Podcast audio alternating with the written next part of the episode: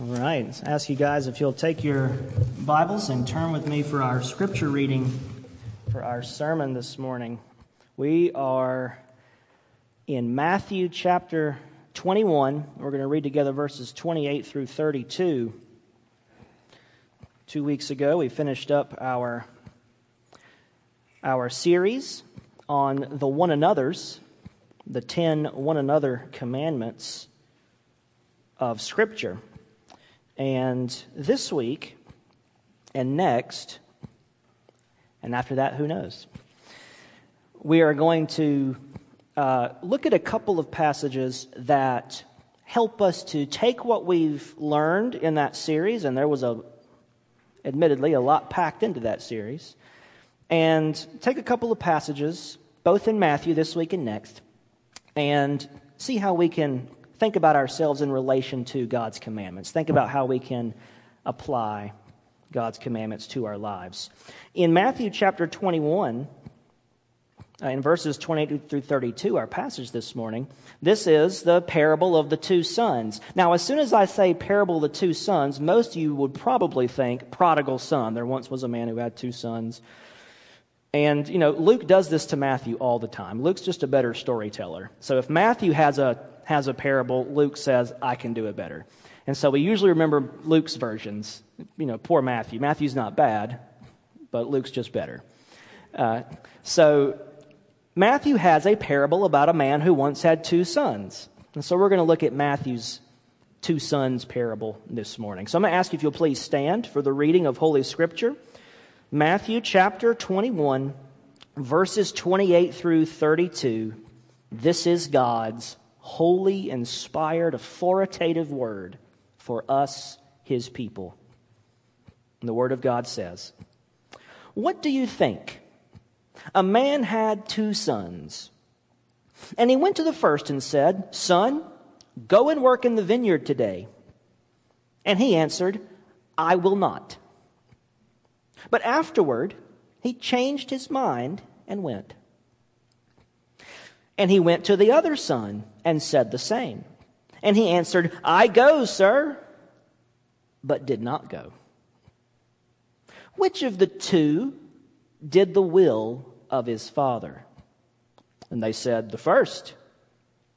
Jesus said to them, Truly I say to you, the tax collectors and the prostitutes go into the kingdom of God before you.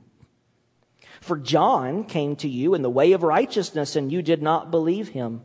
But the tax collectors and the prostitutes believed him. And even when you saw it, you did not afterward change your minds and believe him. This is God's holy word for us, his people. Let's ask him to bless our time in this word today.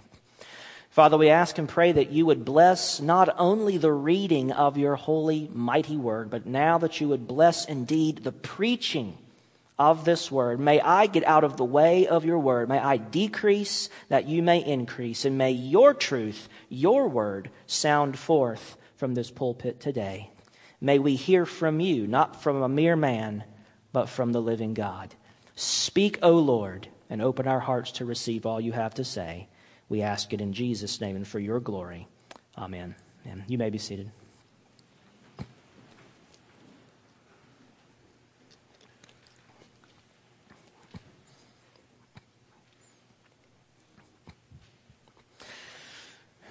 This morning's sermon is titled The Delayed Choice Experiment.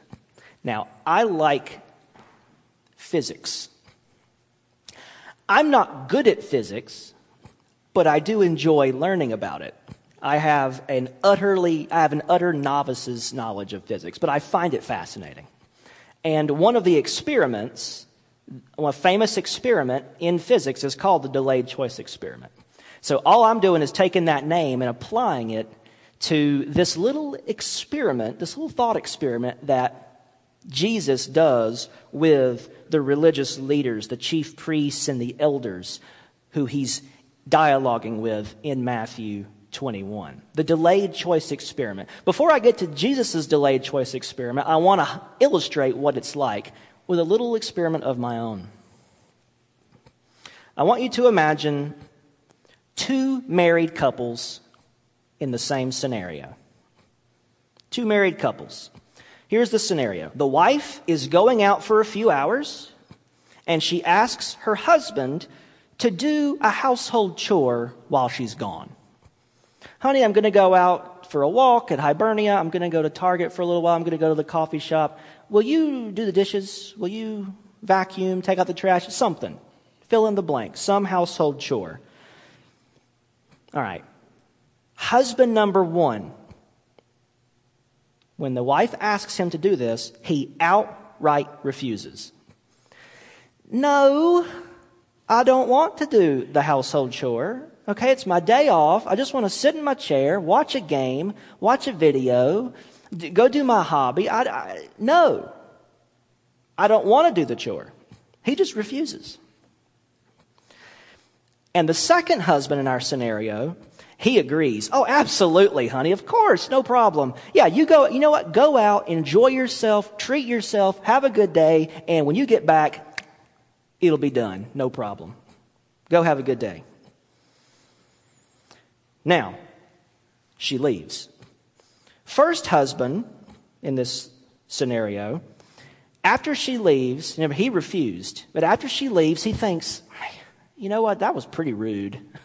I mean, it's just one little chore. Even if it takes 30 minutes, what's the, what's the harm? I got, I can, 30 minutes, it'll be done. I got the whole rest of my day. I was a jerk. You know what? I feel bad. I'm going to go do it. And so the first husband feels bad, regrets what he said, he does the chore. The second husband, who said, Absolutely, honey, I'd love to, he gets caught up in what he's doing. He's like, 30 minutes, I'll do it later. I don't have to do it right this second. He gets caught up in what he's doing, and he absolutely forgets to do it. And when he hears his wife's key in the doorknob, his head pops up like, oh no, I didn't do it. and now, Oh boy, I've really blown it. Husbands, am I preaching to anybody today? Now, husband number one said no, felt bad later, and did it. Husband number two said, I'm happy to do it, forgets all about it, never does it. So here's the question Which one is the good husband? Maybe a more illuminating question would be who has the happy wife? I'm going to give the altar call right now.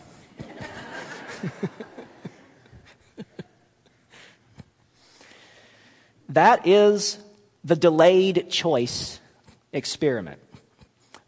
Two answers, and then later they have a choice to make. Will I do it or will I not? That's the delayed choice experiment that Jesus puts to the religious leaders who opposed him. Now, in our parable, Matthew 21, 28 to 32, the father of these two sons represents God. And going to work in the vineyard is obedience to God's will. The first son stands for all the notorious sinners in Israel. And you see who Jesus has in mind in verses 31 and 32. He talks about the tax collectors and the prostitutes. These were known, notorious people who were viewed as the sinners in Israel. The first son stands for them.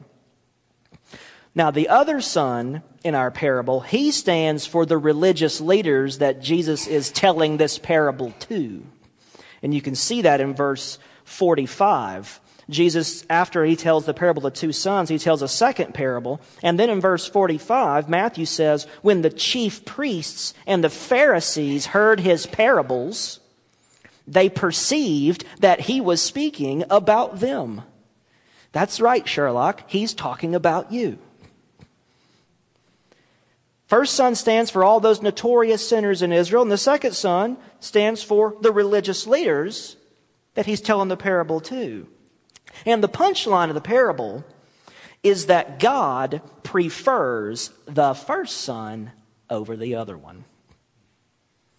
God would rather have a notorious sinner who later repents than a religious hypocrite who always says yes. but never actually does what he's told. And so, from this parable, here's the big idea this morning. Here's the main point. Because God prefers a repentant sinner over a religious hypocrite, we must rid ourselves of all our self righteousness. And to unpack this idea this morning, we're going to compare and contrast the responses of these two sons. And there are three points of comparison and contrast to see. First, we're going to look at their, the two initial replies to the Father. Second, the two later reactions of these sons. And then finally, the two final results of their choices. So let's begin with the two initial responses. This is pretty straightforward. The first son outright refuses to do the will of the Father. You see this verse, uh, verses 28 and 29. A man had two sons, and he went to the first son and said, Son, go and work in the vineyard today. And he answered, I will not. The first son refuses, outright refuses. We can call him the rebellious son. You see, the tax collectors and the prostitutes that this son represents, those notorious sinners in Israel, they are the ones who openly rejected God's law. They're the ones that God's word comes to them and they just outright refuse to do it. No, God, I will not obey. And so they live a life in rebellion against the Word of God. Intentionally, consciously, they say no to God's will. And in this first son's reaction, Jesus reveals to us the nature of unbelief. What does unbelief look like? Unbelief's in our hearts. Faith and, and non faith, faith and unbelief, those are in our hearts. You can't see those. So, how can you tell which one's a believer and which one's not? You have to look at what results, what comes out of the heart. And Jesus reveals to us the nature of the unbelieving heart. This son says, I will not in the ESV, which is extremely literal to the point of being far too weak. It's just, it's just two words in Greek, and it means, I will not. Very, very literally.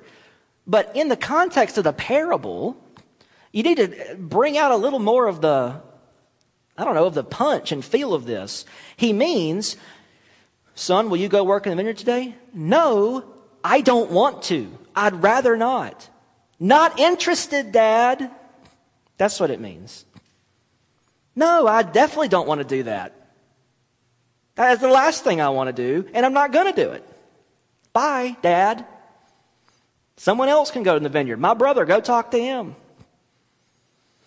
It just, it, it, the ESV is completely literal, but without giving you that sense of, of, of, of being there and watching the son. Like he's not, you know, no, Father, I shall not go into the vineyard. No, he's saying, Dad, no, I don't want to do it. He flat out refuses. And here, this, it's a lack of desire. That's what we're getting at. I do not want to do your will, God. A lack of desire to do God's will that's the nature of the unbelieving heart. That is a mark of being lost, of not knowing the Lord. Your heart has no interest in obeying the Word of God, in doing the will of the Father. Don't want to, not interested, leave me alone, I'm not going to do it. That's the nature of the rebellious, unbelieving heart. Now, the other son, he enthusiastically agrees. If the first son who outright refuses is the rebellious son, this son who enthusiastically agrees, we can call him the religious son. He jumps at the father's command. And, in fact, in Greek, you can see his response is kind of theatrical. Now, in, in verse 30, it says, I go, sir which again is just too bland to me. He really is, in Greek, you can kind of see it. He uses the first person pronoun I, And then he says, Lord. I, Lord. It's almost like, aye, aye, Captain, you got it. Yes, sir. Right away, sir. You say jump, I, you know, I say how high. What this makes me think of is, is an answer that I gave on a job application years ago. Uh, I was applying to work at a retail store, a bookstore, Lifeway Christian store. And under availability, I wrote, It's your world, I just live in it.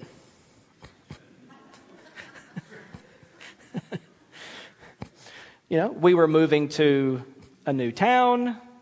I was, I'm like, I'm just going to be a name on a screen. I need to stand out somehow. So that was my idea. That's, that was my answer. I, I actually got that job. I got that job. Uh, the, in the interview, the manager, his name, uh, his name is Aaron, and Aaron, uh, he's, he's going, thumbing through my pages, and he says, now, now, Wesley, are you the one who put, it's your world, I just live in it, under availability? And I said, yes, sir, that was me. And, uh, and he said, why? That's, that's not actually an answer to the question. I still need to know when you can work. And, uh, and I'm like, well, I was just trying to make myself stand out. And he's like, well, you did. And he's like, so can you literally work anytime? I said, I can literally work any day, any shift. Please hire me. And I got it. so that's a theatrical response. Yes, I'm available anytime. It's your world, God. I just live in it. Now, what would, what would have happened to me if I had put that on my application, I had assured him I was available any day, any shift, and then I get my schedule, and I'm like, ooh, yeah, Mondays are no good, and um, yeah, and Tuesday I can't, no, Tuesdays are kind of tight, and Wednesday I've got other stuff going on. Uh, maybe first thing Thursday, but not past noon, and then, and then I was calling out or showing up late. He would say, are you kidding me, Wesley? You put on your application that basically I'm God. it's my world. You just live in it. And you're saying no to every shift I give you. That's kind of what's going on here. He gives this, this second son gives this big theatrical, I, Lord, yes, sir, anytime I'm in the vineyard, you name it. And he never goes.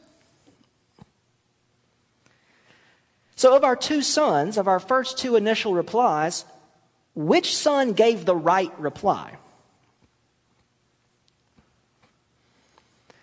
I mean, pretty clearly, the second son said the right thing. When, when the father says, Son one, son two, go into the vineyard, the right answer when dad says go to the vineyard is not no. The answer is yes, right away, sir. Now, the second son gave the right answer. But there's clearly a problem, right? There's obviously a problem. Both sons go back on their word. Both sons go back on their word because they each have two very different reactions than what they initially said. So, this is our second point now these two later reactions. One said no and later went and did it. One said yes and never went and did it. And from the contrast of these two later reactions, we learn two important points from Jesus. First, Jesus puts both of these sons on the same level. He puts them both on the same level. Before the, fir- before the first son changes his mind, Okay, before the first son changes his mind and goes into the vineyard, who's in the vineyard? Nobody. Nobody's in the vineyard. One said no, one said yes, and then if you'd walked by the vineyard, you wouldn't have seen either of them. Nobody's in the vineyard. They're both disobeying the Father. They're both sinners. What comes out of their mouth is irrelevant. Who's in the vineyard is the point. Talk is cheap. Actions, behavior, doing what you say. That's what's important. Nobody's in the vineyard. They're both on the same level. They're both sinners. They're both disobeying the Father. Jesus exposes to us the twin sides of sin, the two types of sinners in the world. There's the first son, who's the honest rebel. He said no, and then he went and did not go. He's honest about it. I don't want to go, and I'm not going. He's an honest rebel. The other son is the religious hypocrite. He pretends to obey, and he judges people like the first son. But if you look at his actions, you'll never catch him in the vineyard.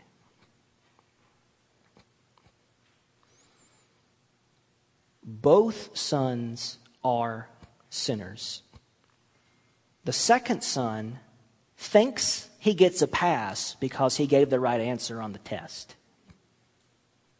And he thinks that's what obedience is saying yes to God and leaving it at that.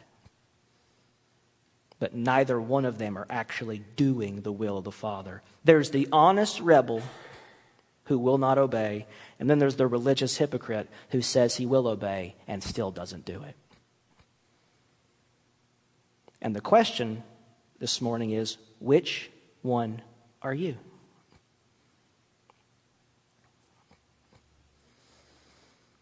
Which son do you tend to resemble more? Are you more of the hard hearted, no, I'm not doing it type? Or are you more of the, oh, yes, God, I know I should do that and I will do that, I promise. And never, ever get around to obeying? Which type of son are you?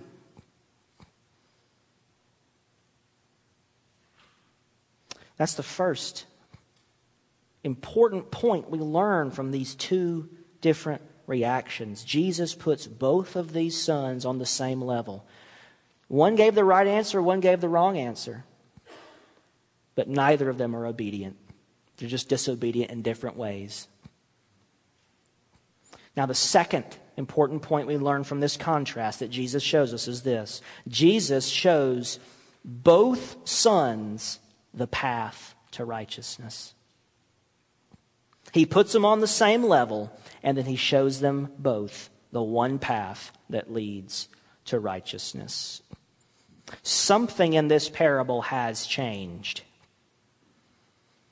It's the first son the first son. In verse 29, it says, He answered, I will not, but afterward he changed his mind and he went. The first son has a change of heart.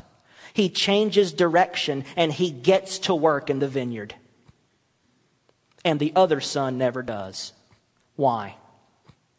Jesus tells us in verse 32. Look at 32. He says, For John, speaking of John the Baptist, John came to you in the way of righteousness, or with the way of righteousness, showing you the way to righteousness. John came in the way of righteousness, and you did not believe him. But the tax collectors and the prostitutes believed him. And even when you saw it, you did not afterward change your minds and believe him.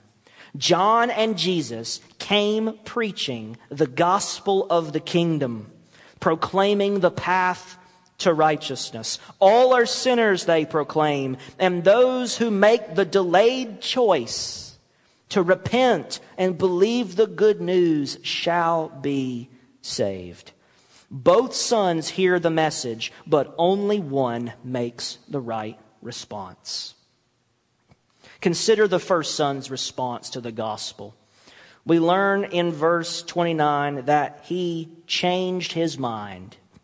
That was the first step in the son's later reaction. He changed his mind. Verse 29, and he answered, I will not, but afterward he changed his mind. And that means he repented. It means he felt regret about his choice, he felt remorse, and he changed his mind. And to me, when I was thinking about this, I picked to give you some more insight about me. I'm not as bad as I used to be, but for a long time, um, when we would go to a restaurant and I would order something new and it wasn't good, it would ruin my whole evening. I, this is why when we, you know, if you ever go eat with me somewhere, uh, and it's a, it's a restaurant I like, I will get the same thing I always get because I know it's good and I will not be disappointed. Okay? And I'm picturing like the time, sometime that I go to a restaurant and I order something that I say, oh, that sounds really good. And I actually don't, didn't know quite what I was ordering because I'm in Pennsylvania. I'm like, oh, that sounds like something from, no, it's not. It's not like back home. And I, and I'm like, what is this? What is it? And I start eating it and I'm like, I mean, it's okay, but I mean, I just, oh, it's just so de- depressing and disappointing. Like I'm spending money. I, I drove here. Oh, and it's just, I really have regrets. I wish I could go back and, and, and do a redo. Can I have the menu again? Can we, can we rewind the tape? And can I try this again? I really botched it. And I'm imagining this son. He's later on, he's thinking, man, I was a jerk to dad. Man, what was wrong with me? Why did I do that? Why was that my response? Why was my heart so hard to, to doing what he said? Why would I treat him like that? And he felt remorse. And you know, that's what sin's supposed to do. It's supposed to leave a bad taste in your mouth if you're a believer. And this is what happens to him. He has remorse over his choice. He regrets what he ordered. It's not what he thought it was going to be. And he wakes up one day and he realizes where he is. He's in sin, he's in rebellion against the will of God. And he changes his mind about that. Now he has regret. Now he has remorse. Now he turns around and goes the other way. He changes his mind. The second thing this first son did is he believed. He believed. Verse 32 John came to you in the way of righteousness, and you did not believe him, but the tax collectors and the prostitutes believed him. This first son puts his trust in the gospel message. Jesus and John come proclaiming, here's the way to righteousness for unrighteous sinners, re- honest rebels like you. This is the way. Change your mind and put your faith in the good news of this gospel. And the second son, the first son did that. He believed the message. He put his faith and trust in Christ and his message. And the last thing this first son did was he went. He went. Verse 29 He answered, I will not. But afterward he changed his mind and he went. He began to walk in new obedience to the will of the Father. That's how you can tell that he changed his mind and that he believed. Because later that day, he was in the vineyard. And that's the proof that he changed his mind. He said no, he walked away, and now he's in the vineyard, doing the will of the Father. He changed his mind, he believed, and he began to walk in new obedience. But then the second son, he said yes, and yet he still refuses. Verse 32 and even when you saw it, you did not afterward change your minds and believe him. He does not think he needs to change his mind. He gave the right answer. He's the one who says, he always says yes to God. I don't need to change my mind about anything. I have nothing to repent of. I already said yes to God. He's self righteous. The first son is unrighteous, the second son is self righteous. And they're both on the same level, and they both need the gospel. Twin sides of sin unrighteousness and self righteousness, and they're both just as lost. Self righteousness is a terrifying thing and full of danger. For consider now our last point this morning the two final results of the son's responses. Look at verse 31. It says, This is the punchline of the parable. Verse 31 Which of the two did the will of his father? And they said, The first. Jesus said to them, Truly I say to you, the tax collectors and the prostitutes go into the kingdom of God before you do. The first son gets into the kingdom ahead of the other. The one who said no but later repents, he gets into the kingdom before the second son who always says yes and thinks he needs no repentance. Jesus makes it clear that God prefers the first son over the other. You see, God would rather welcome into his kingdom a notorious sinner who repents than a self righteous religious hypocrite who never thinks he needs to repent. Jesus says in Luke 15 7, there is more joy in heaven over one sinner who repents than over 99 righteous people who never need to repent. God rejoices more over the honest rebel who repents and believes and begins to walk in new obedience over the other. People like the other son, that second son, they are turned away from the kingdom. Look at verse 43. Therefore, I tell you, Jesus says, the kingdom of God will be taken away from you and given to a people producing its fruits. The kingdom is for those who are in the vineyard, laboring to produce the fruits of the vineyard, those who are doing the will of God. Or as Jesus says terrifyingly in Matthew chapter 7, verses 21 to 23, Jesus says, Not everyone who says to me, Lord, Lord, will enter the kingdom of heaven, but the one who does the will of my Father who is in heaven. And on that day, many will say to me, Lord, Lord, did we not prophesy in your name and cast out demons in your name and do many mighty works in your name, Lord? And then I will declare to them, I never knew you. Depart from me, you workers of lawlessness. You who always said, Yes, I'll go to the vineyard, Father, and never, ever go. The kingdom will be taken from you, Jesus says, and it will be given to those who are in the vineyard producing its fruits. Now, working in the vineyard is not what saves you.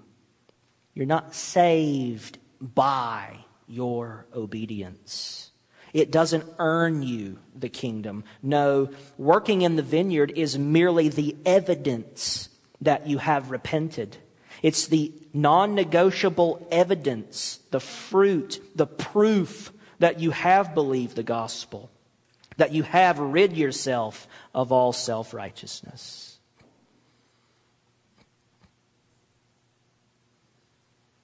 As we close this morning, ask yourself this question. Search your hearts. Are you in the vineyard?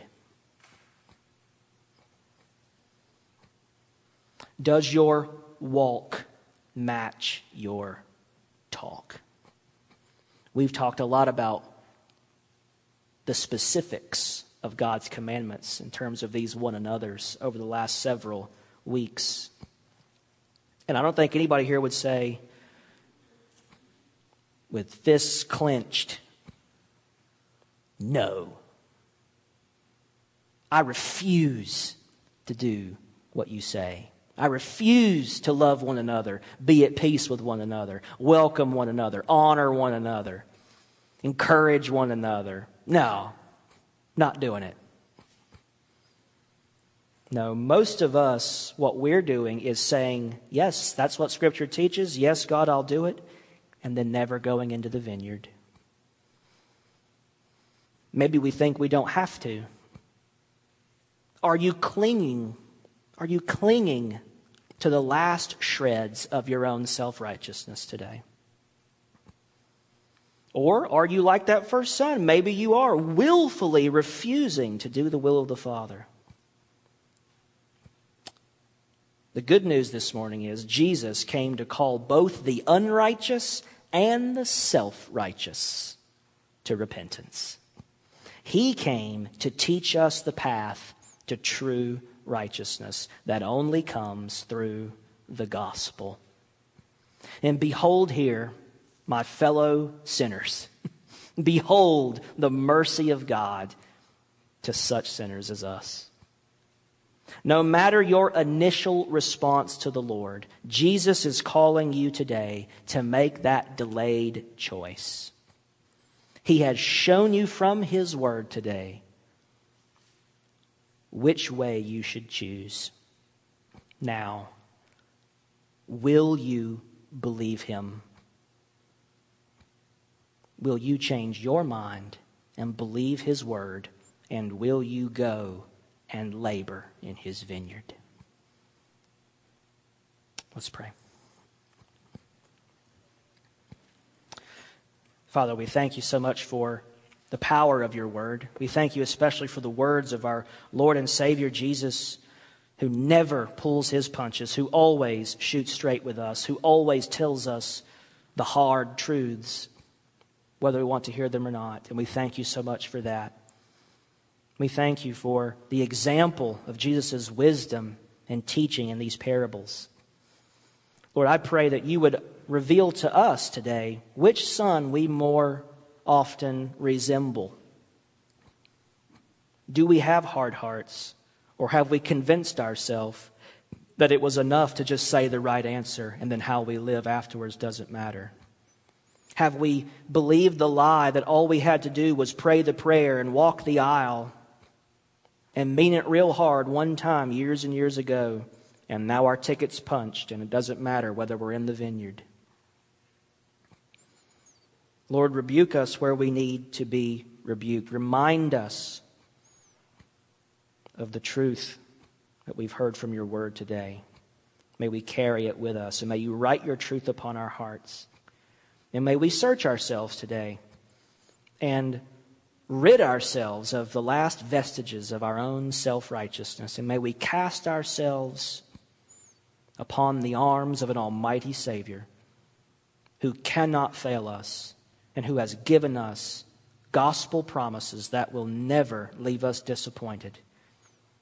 May we change our minds, regret and repent our past choices, but not to dwell on them and not to despair over them, but to give them over into the mercy of the gospel and to see them cleansed, washed away, and forgiven by the blood of our Savior. And may we see ourselves united to Him, made right in Him.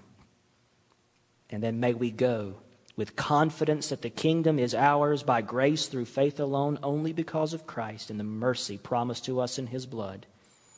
May we so trust that promise that we understand we owe you everything, and it's our joy to get busy in the vineyard from sun up to sundown, to work in your kingdom to say, Lord, it is your world.